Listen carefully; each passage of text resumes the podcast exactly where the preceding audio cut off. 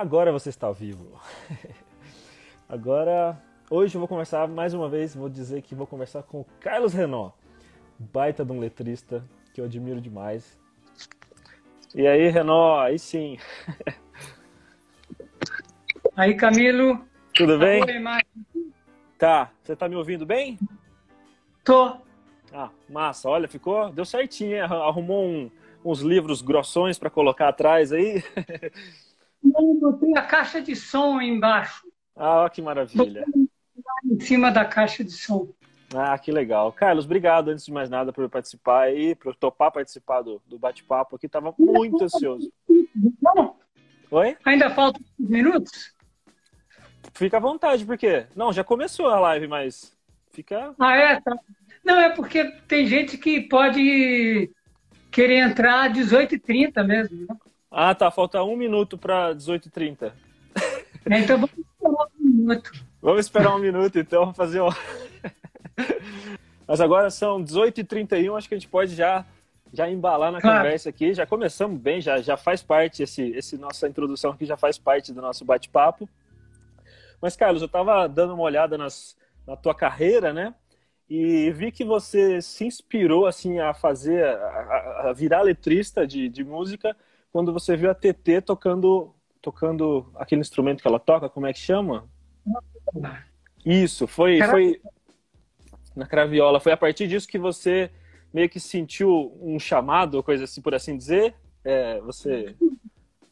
Foi assim, eu, eu gostava muito de poesia né? e gostava muito de música. Hum. E, e, a paixão por canção né? É, era a mais antiga das minhas paixões. Né? Remontava aos aos cinco anos de idade, assim como a paixão por futebol.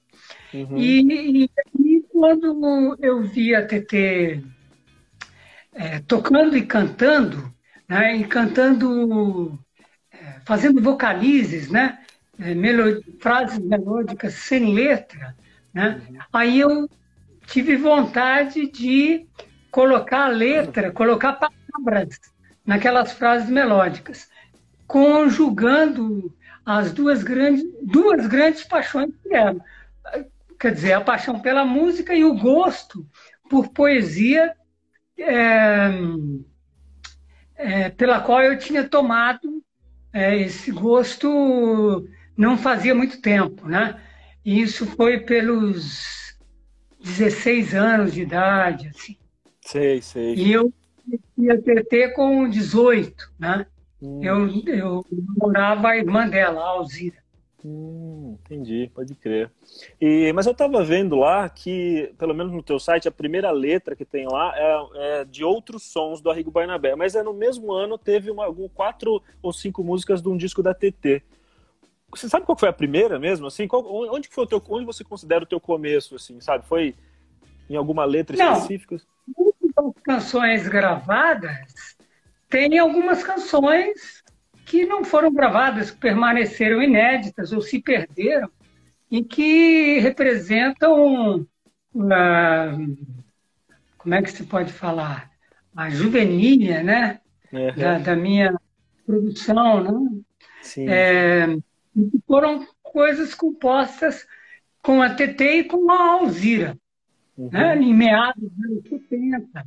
E Antes de, de, dessas músicas com a TT, do disco Pássaros na Garganta, a que você se refere, né, que saiu no mesmo ano do disco da Eliette Negreiros, que lançou essa parceria, Outros Sons, minha com o Arrigo Barnabé, né, teve um disco da TT, teve dois discos, é, é, um da TT e outro do Lírio Selvagem, que era o grupo formado pela TT e os irmãos, né, nos quais eu tive canções é, que antecederam as canções de Pássaros na Garganta.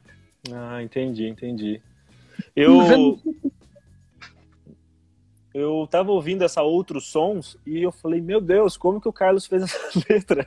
É uma música, nossa, é uma música muito, ela é gigante, né? Ela assim, ela é gigante no sentido de ser muito é, experimental, ela tem muitas coisas ali E eu imagino, se eu não me engano, no começo da tua carreira você escrevia letras para melodias, né? Não vinha a melodia e você. Não ao contrário, né? É, sobretudo dessa forma, né? É, por 20 anos, a forma mais é, prevalente né, é, de composição é, entre mim e meus parceiros foi essa né, eu fazendo letras a partir de uma melodia pré-existente. Né? Uhum. Sim, sim. E, foi também precisamente esse o caso de outros sons. Né? Uma música do Arrigo Barnabé, que já até tinha tido uma letra, mas que não satisfazia muito ele. Né? Aí ele me pediu para fazer uma letra. Como se tratava de uma música assim de vanguarda, né? para, sobretudo para os padrões de música popular brasileira, né? É, eu também fiz uma letra adequadamente vanguardista, Sim. com referências a James Joyce, né, ao Finnegan's Wake, que é a obra é, mais ousada, né, do ponto de vista formal, do James Joyce, né? é, mais ousada ainda do que o livro Ulisses, né? É, que já foi um marco na história da literatura do século XX, e, e também com referências metalinguísticas à própria música. Né? A letra faz uma referência é, às, referências que a música do Arrigo fazia a Stravinsky. Né? Hum, entendi. É. Curioso, muito louco, muito. É muito legal saber a história. A sagração. A música do Arrigo cita Sagração da Primavera do Igor Stravinsky. Ah, legal. Que e... uma, uma, uma, obra né, que praticamente inaugurou o, o vanguardismo na música erudita no século XX. Né? Data de 1913. Nossa, caramba. E, e vocês fizeram parte da vanguarda paulistana, né? Depois da década de 70, 80. Você, nessa época, antes de, da, das letras e tal, você era, você ainda é, né? Jornalista, né? Imagina, até hoje você segue as duas carreiras, certo ou não? Sim, mas em termos, né? Faz tempo que, felizmente, eu digo felizmente por causa do, do, do tempo que me toma, que tomou a atividade jornalística diária, né? É, faz muito tempo que eu me dedico ao jornalismo apenas complementarmente, né? É, na verdade, de anos para cá, mas foi rareando cada vez mais, né? Uhum. Um texto, outro para jornal ou revista que eu vinha fazer, né? É, cheguei, mas em redação mesmo, eu trabalhei apenas cinco anos. Né? Hum. É, cinco anos na Folha de São Paulo, na Ilustrada, depois um ano no primeiro ano da revista Época, em 1998. Depois, desde então, eu não trabalhei mais em redação. Né? Em 2014, eu publiquei um livro, O Voo das Palavras Cantadas, pela editora Dash, que reuniu é, boa parte, a parte mais significativa dos textos que, ao longo de cerca de 30 anos, eu publiquei em jornais e revistas, principalmente, é, sobre poesia de canção. Hum, legal. Era isso que eu ia te perguntar, se na tua nessa sua fase como jornalista, você era escrevia é, base só de música ou não? Você era jornalista de fazer tudo assim mesmo, todas as matérias possíveis? Ou tinha alguma, sei lá, caderno de artes ou coisa assim? Ou, ou, ou como é que era assim esse começo? Quase sempre sobre música. É, né? É. Ah, legal. E eu comecei na Folha de São Paulo, na verdade, na editoria de esportes mas fiquei lá apenas um mês e pouco, e logo fui para a Ilustrada na época, isso em 1985. Né?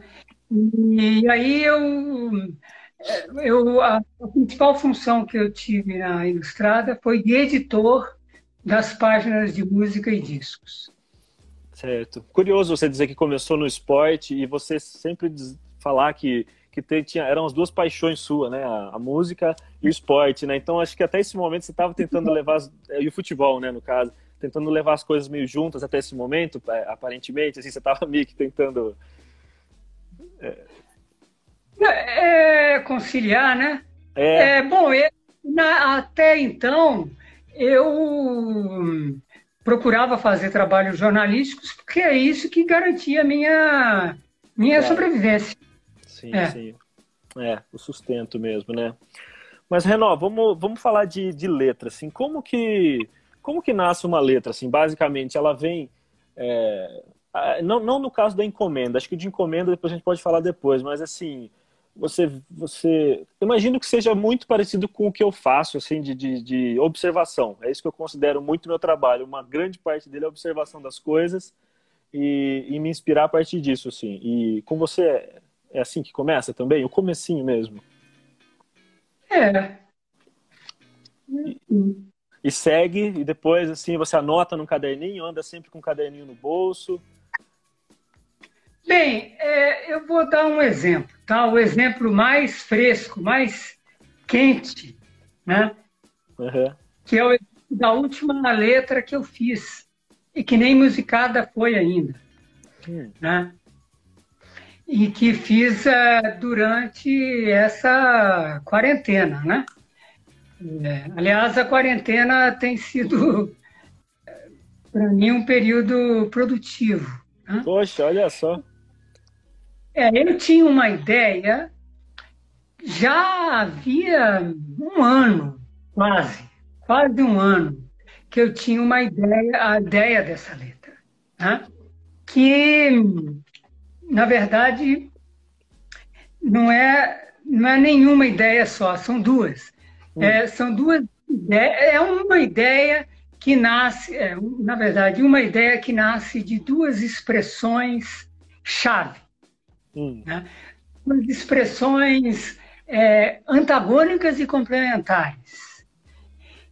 A primeira é a expressão título do livro de um amigo querido que é um grande pensador, o, o indígena Ailton Krenak, que fez um livro chamado Ideias para Adiar o Fim do Mundo. Fim do mundo. Né? Um precedido né, de uma palestra que ele foi convidado a dar, né, e para a qual ele teve que subitamente inventar um, um título e inventou esse, Ideias para Adiar o Fim do Mundo. Né?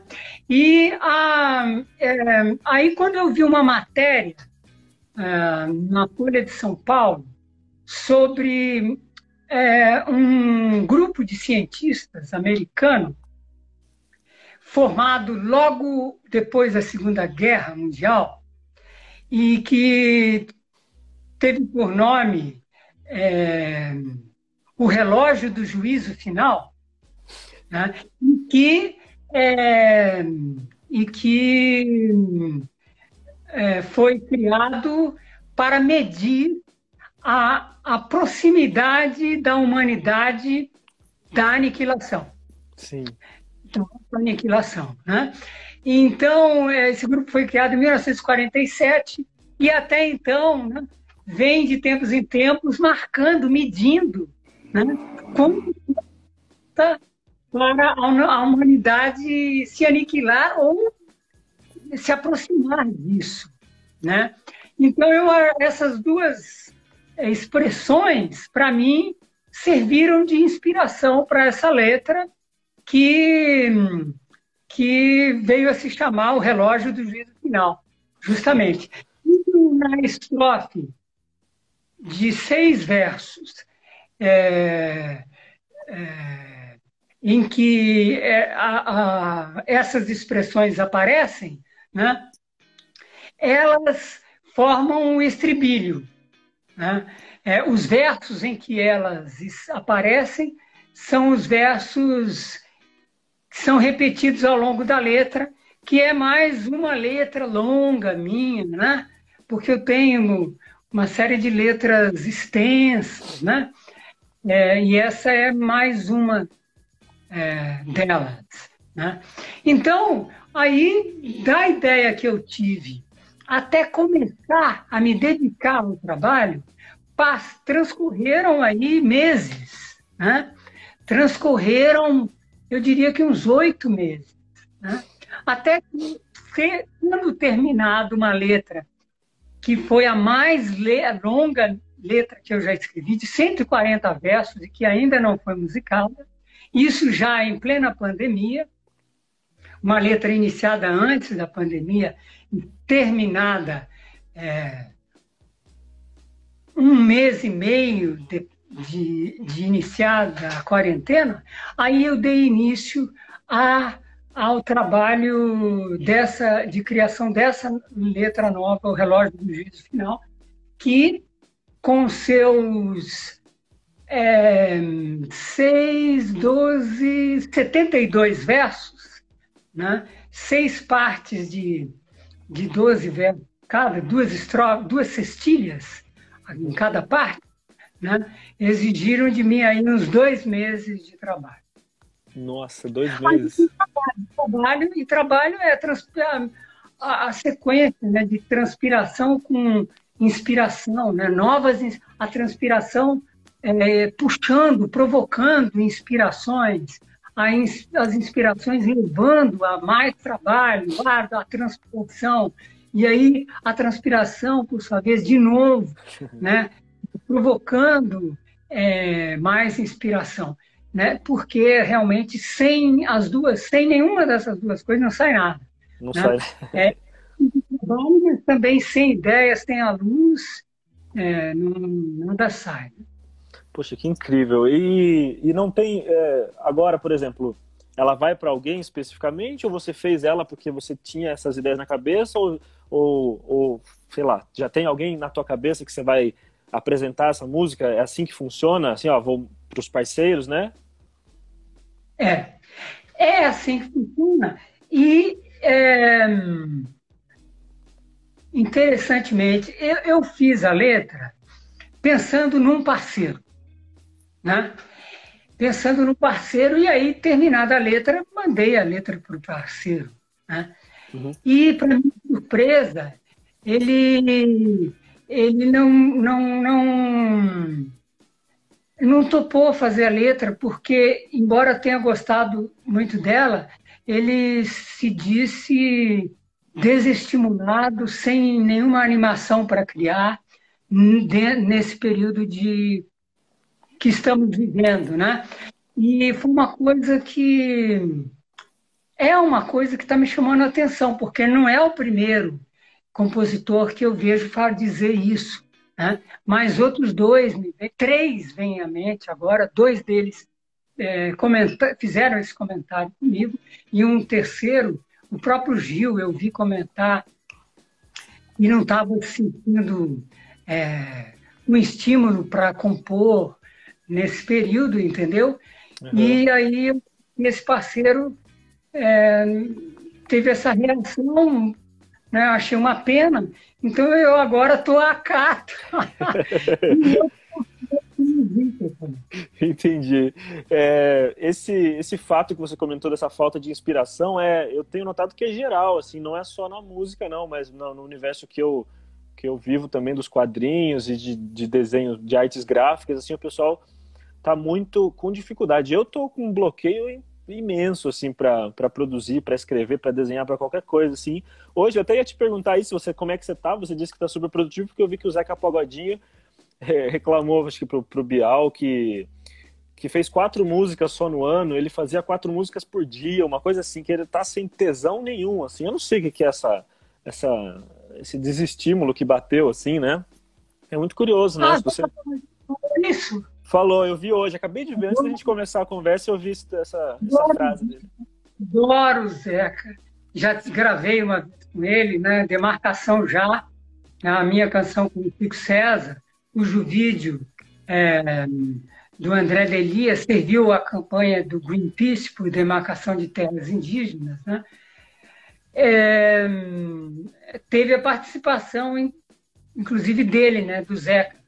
E foi uma tarde memorável gravar com ele no estúdio do Gil no Rio. Então, mas não vai ao ar hoje a entrevista com ele ou já foi? Então, não sei, eu só vi a matéria, mas acho que ela ainda vai no ar, era só uma, uma frase do programa, eu acho que não foi ainda, sabe? Eu só vi no. Também me reclamando. Pois é, não, comigo completamente diferente. Eu estou tendo, do ponto de vista pessoal, individual, está sendo ótimo esse período de quarentena para uhum. mim. É, do ponto de vista artístico, né? É, o que tem acontecido é o seguinte: o confinamento, o isolamento é, obrigatórios, né, tem proporcionado para mim a concentração. Hum. E a concentração, por sua vez, propiciado trabalho, criação, é, trabalho criativo, entendeu? Sim, sim. É, quase pouco, quase nunca sabe. E, e, e, então fico mais em casa e tendo a, a ler, a pesquisar, a escrever, a me dedicar mais integralmente, em termos de tempo, ao trabalho, uhum. à criação. Né? E para isso também contribuem certos hábitos. Né? O hábito da alimentação, né, macrobiótica, basicamente, que contribui para uma concentração, e a yoga, que é praticada por mim é, praticamente todos os dias. Olha só, então você é super regrado mesmo, assim, inclusive assim, na, na, forma das suas letras e também na vida, no dia a dia. Então, você é um cara super. Você tem isso nas letras? Como é que é esse? Me fala dessa impressão que agora eu fiquei interessado. Não, é, tipo, eu, você falou de, de, do seu processo assim, de, de escrita, e daí você já falou, ah, não, é dessa forma e tal, essa. Você já, não sei se já vem na tua cabeça a forma que ela vai ser, mas eu tenho a impressão que sim, assim, que você que você se preocupa, Vem. né? Vem. Quando eu faço é, a letra antes da música, né? E, e isso tem sido o, o, modo mais comum de 22 anos para cá, desde que eu comecei a compor com Lenine. Logo eu penso numa forma, num, num, num formato de estrofe, numa medida, numa métrica de cada verso, né?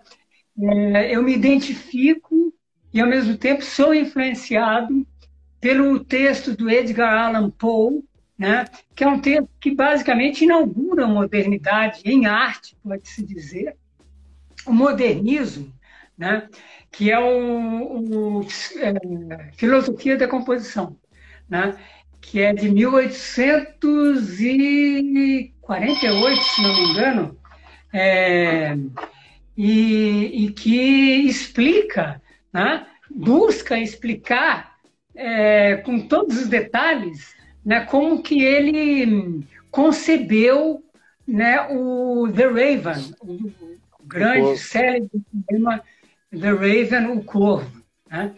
E, e, então eu já, quando vou nos primeiros é, dias, os primeiros tempos de concepção de uma letra, eu vou definindo uma forma, né? um sistema de rimas. Isso é. Aí vou, vou trabalhando, vou criando a letra com base nesse sistema que eu é, invento, né? Poxa, é muito interessante isso, você montar um esqueleto, né? Não sei se é assim que chama, mas você meio que faz o esboço, né? Falando em linguagem de desenho, né? você faz o esboço do desenho e e é meio que um desenho mesmo, acaba sendo como se fosse um, um desenho. É. é. E, É, eu vi incide também a influência que, é, que eu sofri principalmente na minha carreira, né, na minha formação, da poesia concreta, dos poetas concretistas, né? Sim. Que também me influenciaram, sobretudo no caso do Augusto de Campos, né? É, no gosto também pela, por música, né? É, e também é, no, no, gosto por poetas ligados à música, poetas que fizeram uma poesia é, associável à música, uma poesia musical, como no caso da, do, dos poetas trovadores provençais traduzidos de forma excelente, maravilhosa pelo Augusto. Você falou em uma entrevista que a música é uma das modalidades da poesia, né? Achei interessante isso. Eu fiquei pensando quais, se você, quais, sem a música, para onde que a poesia vai? Quais outras modalidades você imagina que ela poderia, é, sei lá, estar assim? Uma pergunta que não tem muita resposta, mas assim nada definitivo, mas é a música é uma arte muito próxima da poesia. Né? A poesia é muito próxima da música. Né? Segundo o Ezra Pound, o grande poeta Ezra Pound, né? um dos grandes poetas do século XX, né? a poesia é uma arte mais próxima da música do que da literatura. Uhum. Ele, é, ele, disse isso, escreveu isso. Né?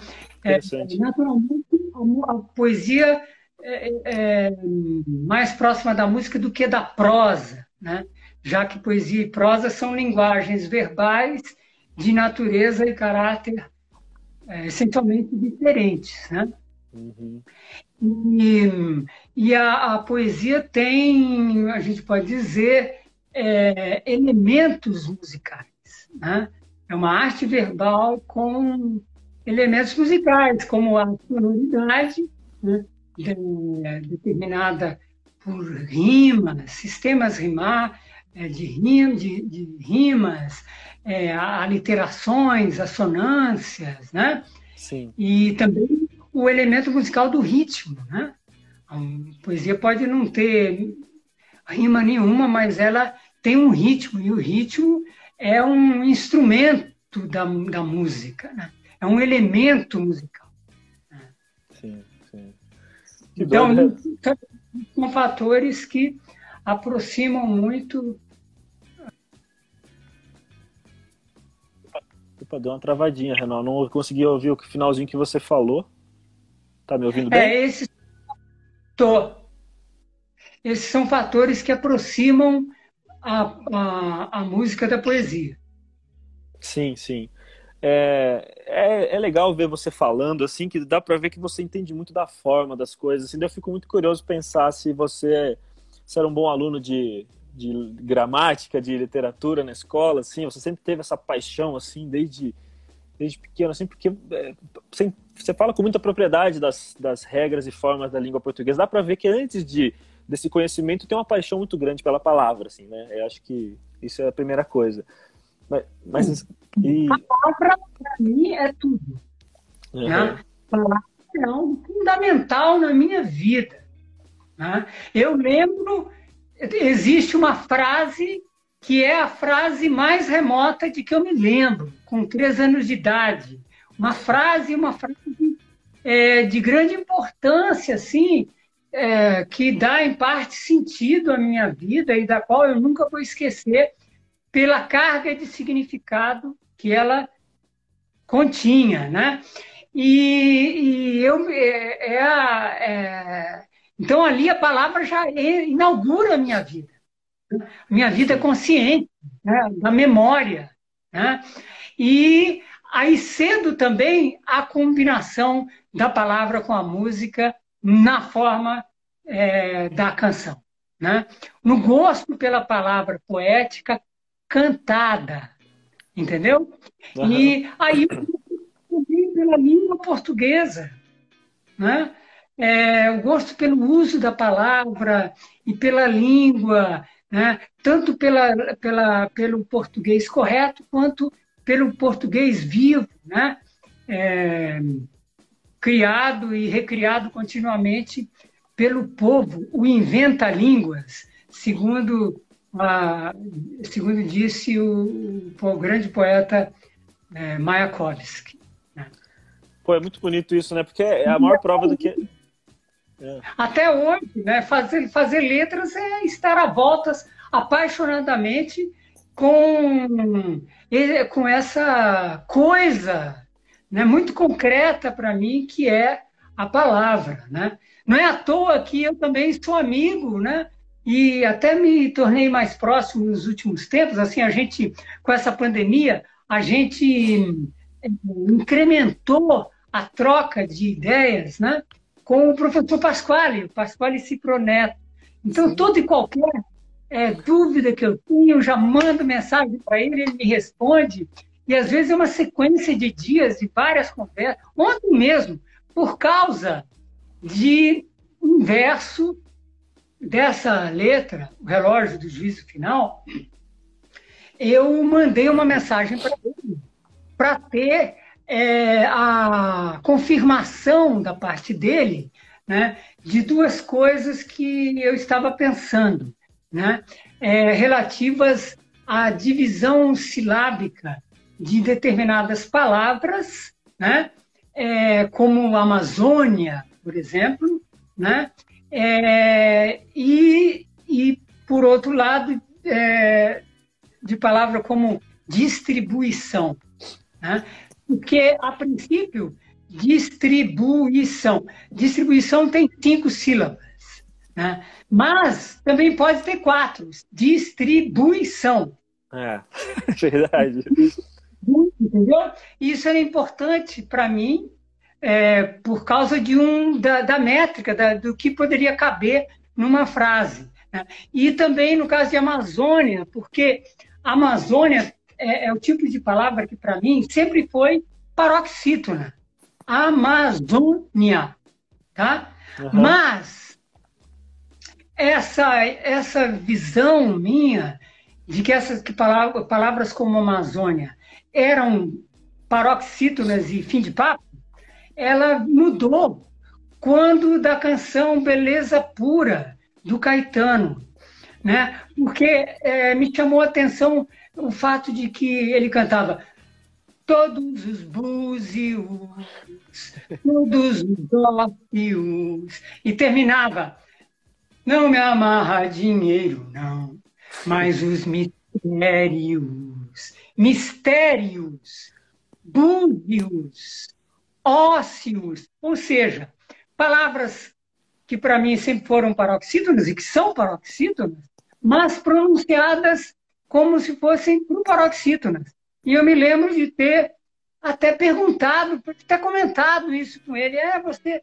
é, pronuncia essas palavras como se fossem paroxítonas, né?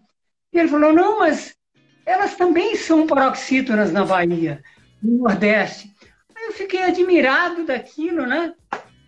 E realmente são palavras que podem ser tanto paroxítonas quanto paroxítonas. E isso eu tive a confirmação com o Pasquale ontem mesmo. Né? Eu estava usando a palavra Amazônia quase ao final de um verso, metrificado.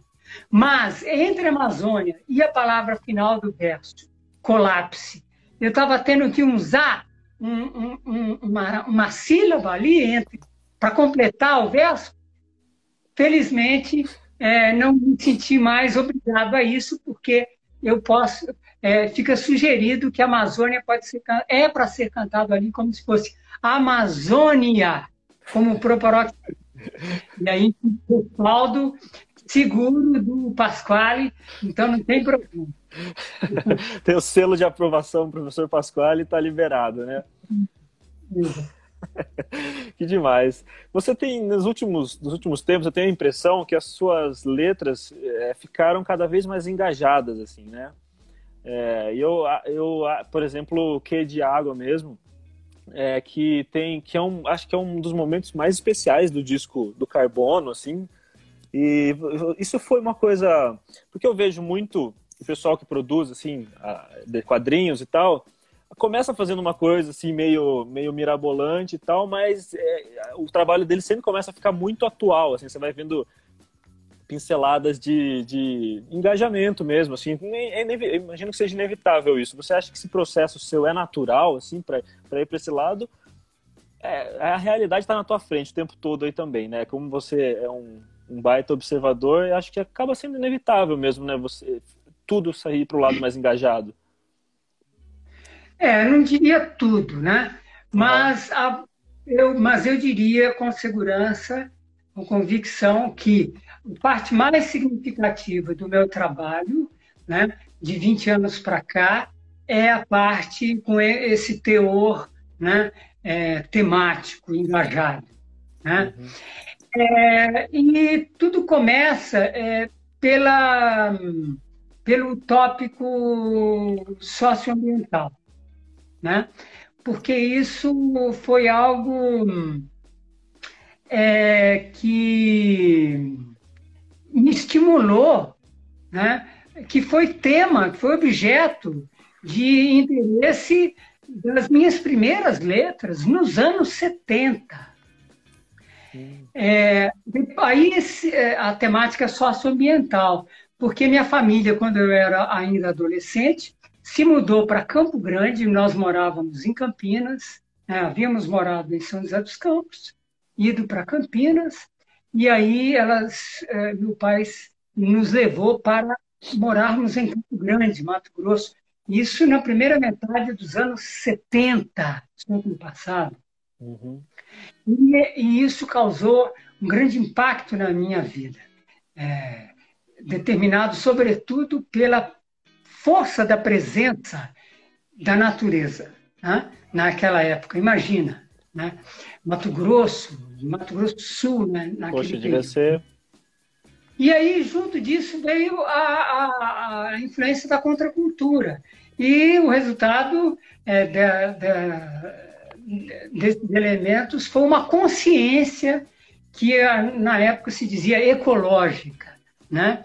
É, bem, aí quando em 1997, 98, o IPCC, né, é, o, o Intergovernmental Panel of uh, Climate Changing, né, o grupo de cientistas né, do painel intergovernamental de mudanças climáticas, né, começou a divulgar alertas é, a respeito do, dos riscos do aquecimento, da, do aquecimento global, né?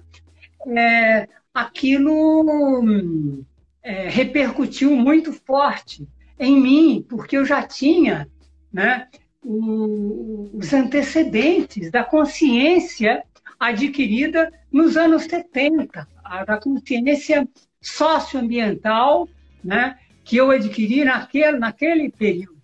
Né? Então, isso deu início, deu início a uma retomada do tema socioambiental em novas letras. Né? É, e daí do socioambiental para o tema é, social, propriamente dito, que é o que se observa, em, sobretudo em manifestação, né? uma outra canção é, de letra extensa, né? de extensão dilanesca, né?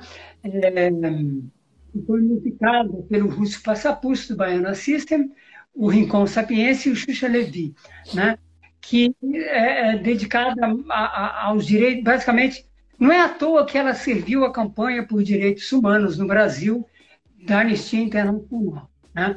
Mas, no geral, os, os temas são socioambientais, né? É, na maioria dos casos. Né? Mas aí, realmente, é, esse, o grande dilema é, da civilização que foi se tornando cada vez mais evidente, né? É, o dilema é, de um futuro incerto, né? de uma autodestruição da própria casa, é, sendo levada a efeito pela civilização ocidental, né? que se diz desenvolvida, evoluída, né? racional, né?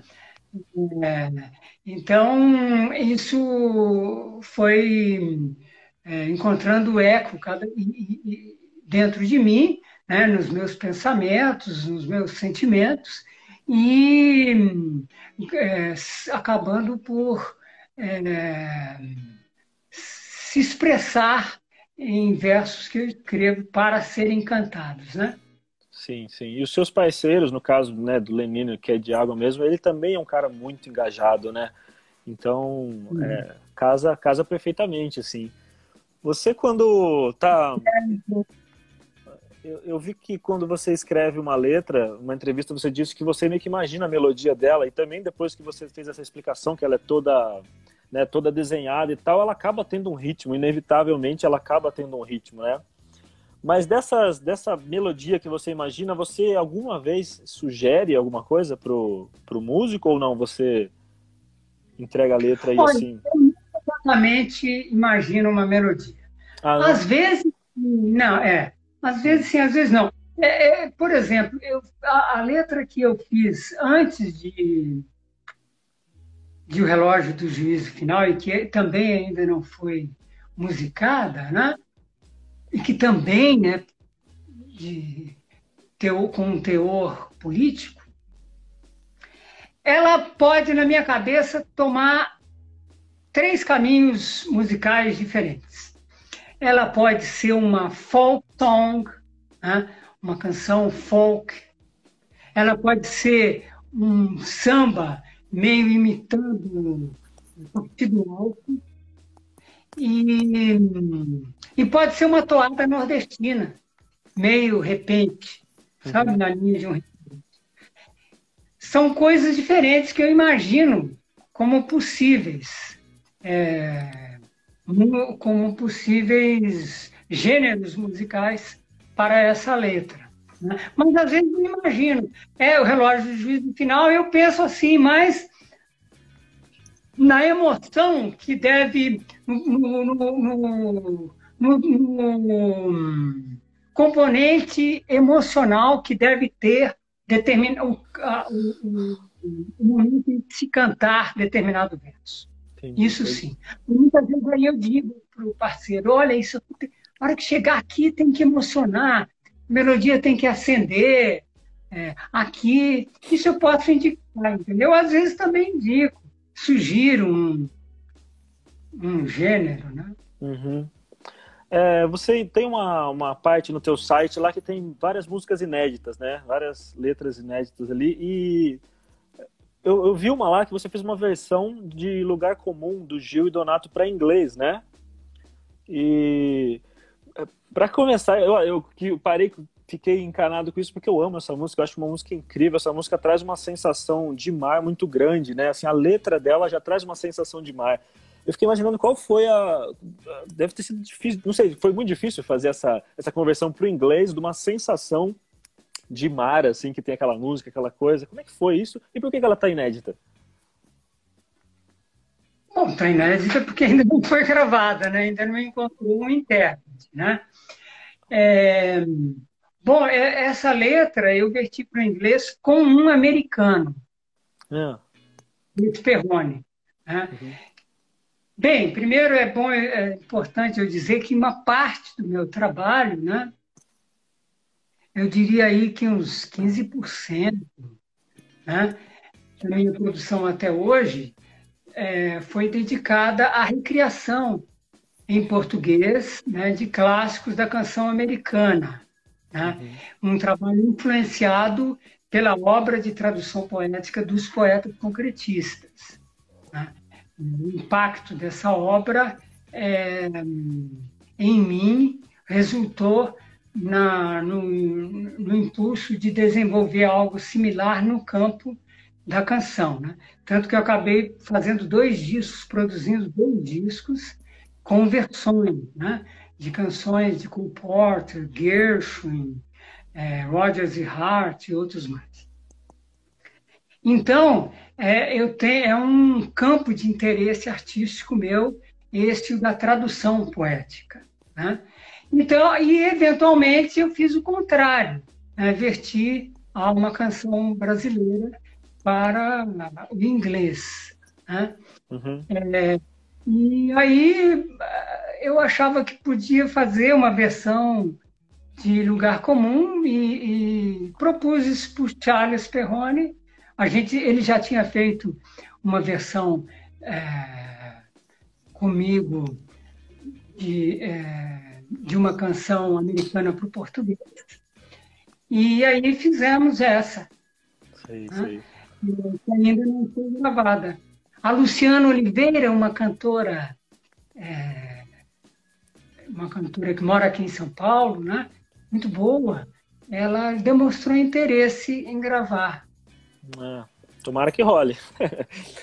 eu, acho, eu acho muito esse lance de, de, de... Oi? Aí você perguntou, né? É, aí entra uma questão de sensibilidade e de técnica, né? Traduzir aquilo que é, para outra língua, aquilo que está sendo dito na língua de partida, né? Com a preocupação da rima e tal, imagino que deve ser uma, uma aventura interessante, assim. De... Da cantabilidade, né? Exatamente, é o poder, esse lance do Cole Porter que você fez aí de trazer as músicas para o português, eu acho isso muito legal e muito importante. Assim, eu acho que é, muita gente conheceu Beatles por conta das versões do Renato seus Blue Caps, assim, sabe? Eu, eu, eu acho muito, eu acho que torna torna acessível muito assim a, as músicas, né? Assim, não sei se, se esse é um dos além dessas influências que você falou, esse é um dos motivos também de, de trazer isso mesmo, assim, pra gente, né, de, de, da gente assimilar um pouco isso, aquela coisa meio, não sei se é tropicalista, de trazer, assim, e dar aquela brasileirada na coisa, assim, eu não sei, você pensa mais ou menos por isso também ou não, assim? Não tanto. É, no começo, acho que sim. Antes de... A primeira versão que eu fiz foi de Blackbird, dos Beatles, né? do Paul McCartney, né? que, aliás, é uma, é uma canção né?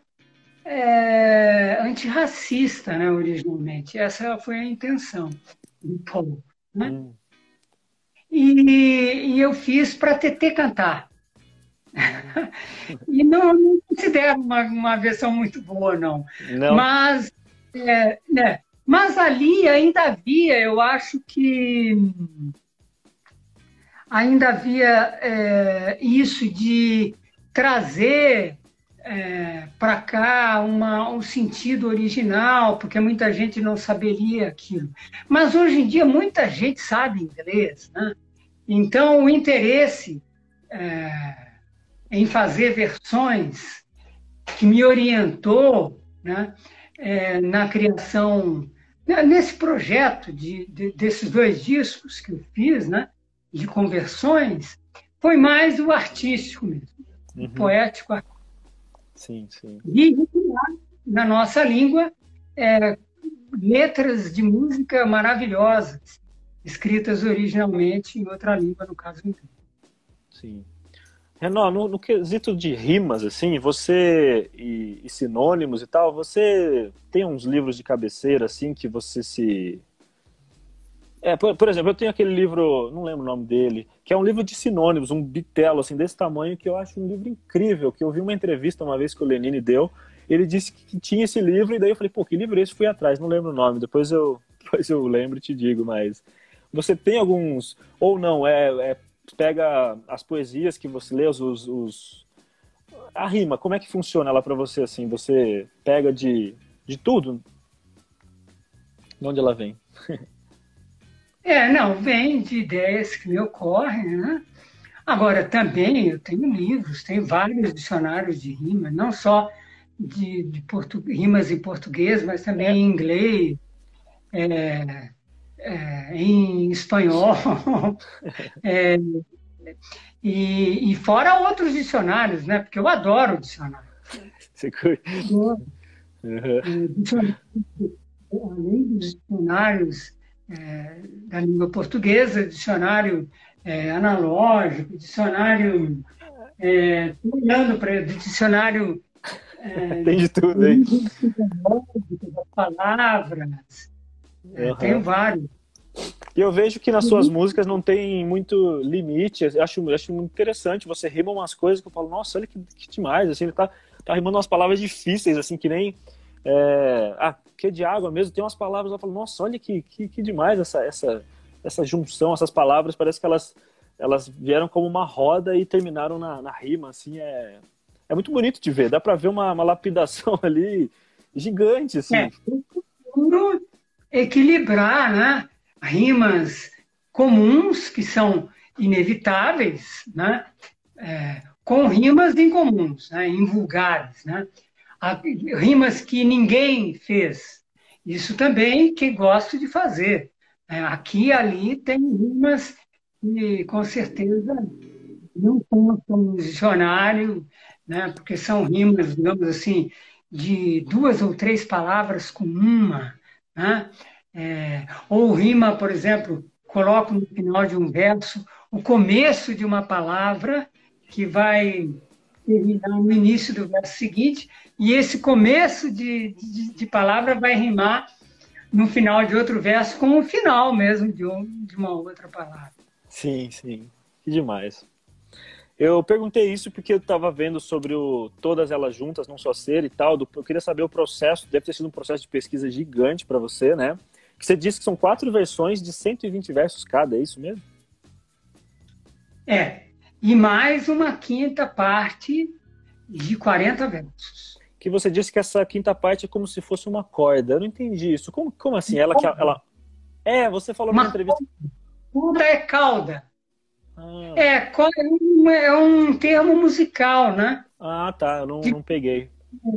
Por exemplo, é, digamos que uma obra, né, uma obra é, musical contenha sempre três partes. Assim, A, B, C, A, B, C, A, B, C. E aí no final tem um C, A, B, C, A, B, C, A, B, C, C funcionando como uma cauda. Entendeu? Uma cauda. Ah, entendi, é uma cauda. Ah, é. tá. Essa canção foi inspirada é no. Partes, eu não diria partes. Eu diria que são cinco, todas elas juntas num só ser. Uhum, entendi. Todas elas juntas num só ser. Aí vem todas elas juntas no só ser número 2, a número 3, número 4 e a final. Sim. E todas as, essas letras constam no meu livro, Canções, lançado pela editora Perspectiva em 2018. Ah, legal demais. Ela foi inspirada no Cântico dos Cânticos, né? Assim, livremente inspirada, né? do Oswald de Andrade, certo? E eu fui, Sim. eu fui ler ela, achei interessante. Eu não conhecia essa poesia e é da Maria Antonieta de Alckmin, né? Ele faz uma, uma ode assim, né? E achei muito bonito ver da onde que, que nasceu assim uma, uma inspiração. É muito eu tenho muita curiosidade de saber sempre de onde que brotam assim as, as primeiras ideias, mas aquela é, tomou um outro, assim, a tua, né, a tua versão virou uma, uma coisa completamente diferente, né? É. É incrível isso. Renan, só para dizer que daqui a pouquinho já está acabando o nosso tempo, nem, nem parece que já faz, já faz quase uma hora que a gente está conversando. E as lives do Instagram, elas dão, ela parece que em um minuto vai cortar e ela corta subitamente. Então, quando, quando faltar um minuto, eu vou te dar o, o alerta aqui, você dá as, os recadinhos finais. E, mas já vou te agradecer aqui porque pô, foi uma aula, foi uma delícia conversar com você. Mas essa, todas elas juntas no Só você disse que estava fazendo ela pro, pro Itamar, né? Foi isso mesmo? Você estava fazendo essa música pro Itamar, porque é, você, você quis fazer algo especial pro Itamar, porque você já considerava ele um, um grande letrista, você quis falou, não, então tenho que dar uma caprichada e tal, né? Você, é, foi, foi como se fosse um desafio, assim, né? Você se coloca muito no seu dia a dia de produção, esse, se, se pôr esse tipo de desafios, assim, para escrever? Sim. É, no caso de, da origem, né, de todas elas juntas no só ser, né, é, foi isso que aconteceu. Eu tinha combinado com o Itamar de fazer uma letra para dar para ele. Né? Aí eu tive realmente esse pensamento: poxa, é, é, tem alguém falando que o voo das palavras cantadas determinou o trabalho dele de letrista. De letrista. Que legal, Cadu Mauá. É, é, aí eu pensei, né, poxa, o Itamar escreve tão bem, eu tenho que fazer algo especial para ele. Aí idealizei todas elas demorou tanto porque, pô, né, a primeira vez que eu mandei para o Lenine eram 400 versos, eu mandei de uma vez só. Né? E, e nesse ínterim, o Itamar acabou indo embora. Né? Uhum, entendi. Renan, só para fechar então o papo, eu te conheci, não foi num curso que você estava dando lá na Vila Madalena, faz muito tempo isso, e era de uma análise das letras do Chico. Assim, não, nem lembro como que era uma casa que tinha lá, Guilherme de Almeida, talvez, uma coisa assim. E o que eu queria saber é como que você arruma tempo para fazer tanto. Foi, né? Onde você arruma tempo para fazer tanta coisa, Renó? Você faz muita coisa e todas as suas, suas obras são é, gigantes, assim, suas letras são muito grandes. Você dá curso, você teve tinha um programa de, ah, tem temos dois minutos de bate-papo, Renó. Se você quiser encerrar com essa com essa resposta aí, eu já te agradeço muito por estar aqui hoje, cara. Olha, é, eu faço, é, nem sei, eu não acho que eu faço tanta coisa assim, né? É, eu faço o que me é possível fazer, né? Mas é, eu observo o seguinte na minha vida, na minha obra, que de 20 anos para cá, é, cerca disso, é, eu fui fazendo mais coisas do que eu fazia na juventude, do, do ponto de vista criativo, por exemplo. Né? Uhum. Eu produzo mais e acho até que melhor, né, do que quando era jovem, novo, entendeu? É, e normalmente acontece o contrário, né? Produz-se mais quando se é jovem. Né? Uhum. É, eu acho que também, volto a dizer, para isso colaboraram a dieta alimentar e a yoga. Olha, que demais. Demais, Renó. É, temos 40 segundos. Obrigado a todo mundo que participou da live. Aí, o pessoal acho que gostou. Tem várias, várias demonstrações aí, expressões. Tinha um monte de coisa para conversar com você. Você é uma, uma, pessoa que me inspira demais. Muito obrigado pela inspiração e por, por manter as coisas é, vivas aqui né, para gente, no, no coração. Obrigado pela oportunidade e abraços, beijos a todos. Valeu. Renó, precisando, pode contar comigo para qualquer coisa aí. Tamo junto, viu? Tá. Um abração, então. Até a próxima. Valeu. Até. Ferrara.